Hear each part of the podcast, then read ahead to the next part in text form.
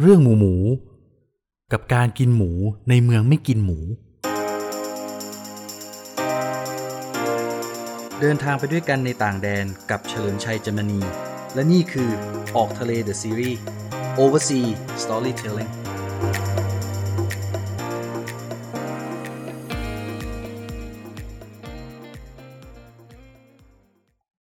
สวัสดีครับ วันนี้เนี่ยผมก็มาพูด เรื่องเกี่ยวกับเรื่องการกินความเป็นอยู่นะครับ แต่ว่าอาจจะเป็นสิ่งหนึ่งที่ชาวมุสลิมอาจจะไม่ค่อยคุ้นหูเท่าไหร่นะก็คือเรื่องของ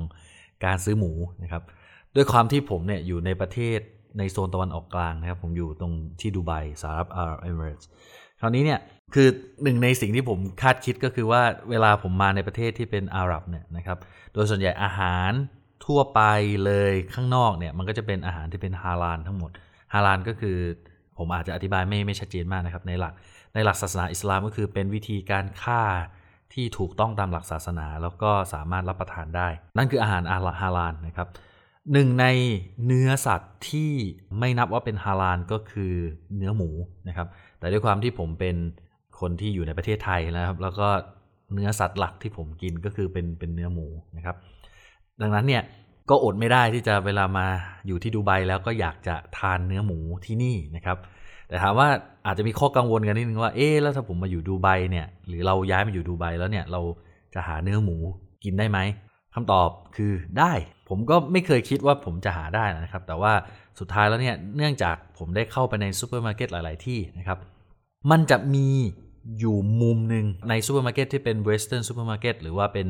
เป็นซูเปอร์สำหรับชาวต่างชาตินะครับ ข้างในเนี่ยมันจะมีอยู่ประมาณมุมหนึ่งเป็นมุมไม่ได้ใหญ่มากนักนะครับ มันจะเขียนว่า non Muslim food นะครับก็คือเป็นอาหารที่ไม่ใช่สำหรับชาวมุสลิม ในนั้นก็จะเป็นอาหารต่างๆ มากมายเช่นแฮมหมูนะครับแคบหมู เนื้อหมูสดต่างๆนะครับที่ Import นำเข้านะครับแล้วก็มีพวก freeze ต่างๆ พวกทั้งหัวหมู หูหมูนะครับ ต่างๆที่ไม่ใช่เป็นฮาลาลนะครับ ซึ่ง ก็เป็นสิ่งที่ผมคิดว่ามันก็ดีมากนะครับในในประเทศที่เป็น multinational แบบดูไบซึ่งคุณสามารถหาซื้อได้ แต่อย่างที่คนอาจจะทราบกันก็คือว่าราคาเนี่ยมันไม่ได้ถูกเลย ดังนั้นถ้าจะมาอยู่ที่นี่นะครับผมยกผมยกอย่างแล้วกันนะครับ ค่าครองชีพโดยส่วนใหญ่เกี่ยวกับอาหารเนี่ยมันก็มักจะเพิ่มขึ้นมาอยู่ประมาณ 3 เท่าอยู่แล้วนะครับเว้นแต่ผักพืชผักผลไม้เล็กๆน้อยๆสามเท่าเนี่ยก็ถือว่าเยอะแล้วใช่ไหมครับ แต่ว่า พอเราไปซื้ออาหารที่เป็นนอนมุสลิมหรืออาฮาลานเนี่ย คุณก็จะโดนคูณ 2 เข้าไปอีกกลายเป็น 6 เท่านะครับ ผมยกอย่างเช่น ถ้าคุณอยากได้เนื้อสันในหรือหมูสันในที่นี่นะครับ1กิโลกรัมเนี่ยก็จะอยู่ประมาณ 900 บาทนะครับต่อ 1กิโลกรัม ในขณะที่ถ้าคุณไปซื้อเนื้อวัวที่เป็นแบบ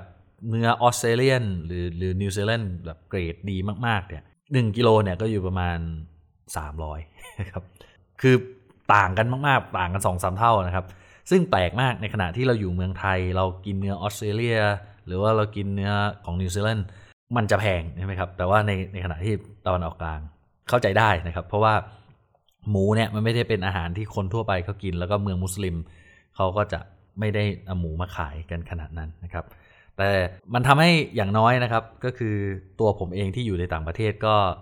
สามารถมีเนื้อสัตว์ที่ผมอยากกิน หรือหรือชอบที่จะกินได้ ทั้งนี้ทั้งนั้นเนี่ยก็อาจจะมีร้านอาหารบางร้านนะครับเป็นพัตคารหรือเป็นร้านอาหารที่ยังคงเสิร์ฟอาหารที่มีหมูเป็นส่วนประกอบนะครับดังนั้นแต่แต่จะไม่เยอะมากนะครับที่ผมไปเจอก็จะเป็นร้านอาหารญี่ปุ่นที่ไฮเอ็นหน่อยนะครับเสิร์ฟทั้งแอลกอฮอล์แล้วก็มีหมูอยู่ในนั้นด้วย ซึ่งหายากครับค่อนข้างจะหายากดังนั้นเนี่ยถ้าเราจะมาอยู่ในต่างประเทศแบบนี้นะครับ แล้วเราก็พยายามที่จะ ใช้ชีวิตให้เป็นปกติสุขมากที่สุดในที่นี้ก็อาจจะต้องทำอาหารกินเอง แต่ถึงจะทำอาหารกินเองก็อย่างที่บอกนะครับ ว่าค่าอาหารไม่ได้ถูกเลย ดังนั้นมันอาจจะเป็นโอกาสดีที่ผมเนี่ยจะลดเนื้อสัตว์จำพวกหมูลงก็จะทำให้สุขภาพผมดีขึ้นก็เป็นได้นะครับงั้นสำหรับวันนี้ก็ขอบคุณและสวัสดีครับ ใครมีประสบการณ์ดีๆ ก็อย่าลืมมาคอมเมนต์และติดตามกันได้นะครับ ทั้งทาง Spotify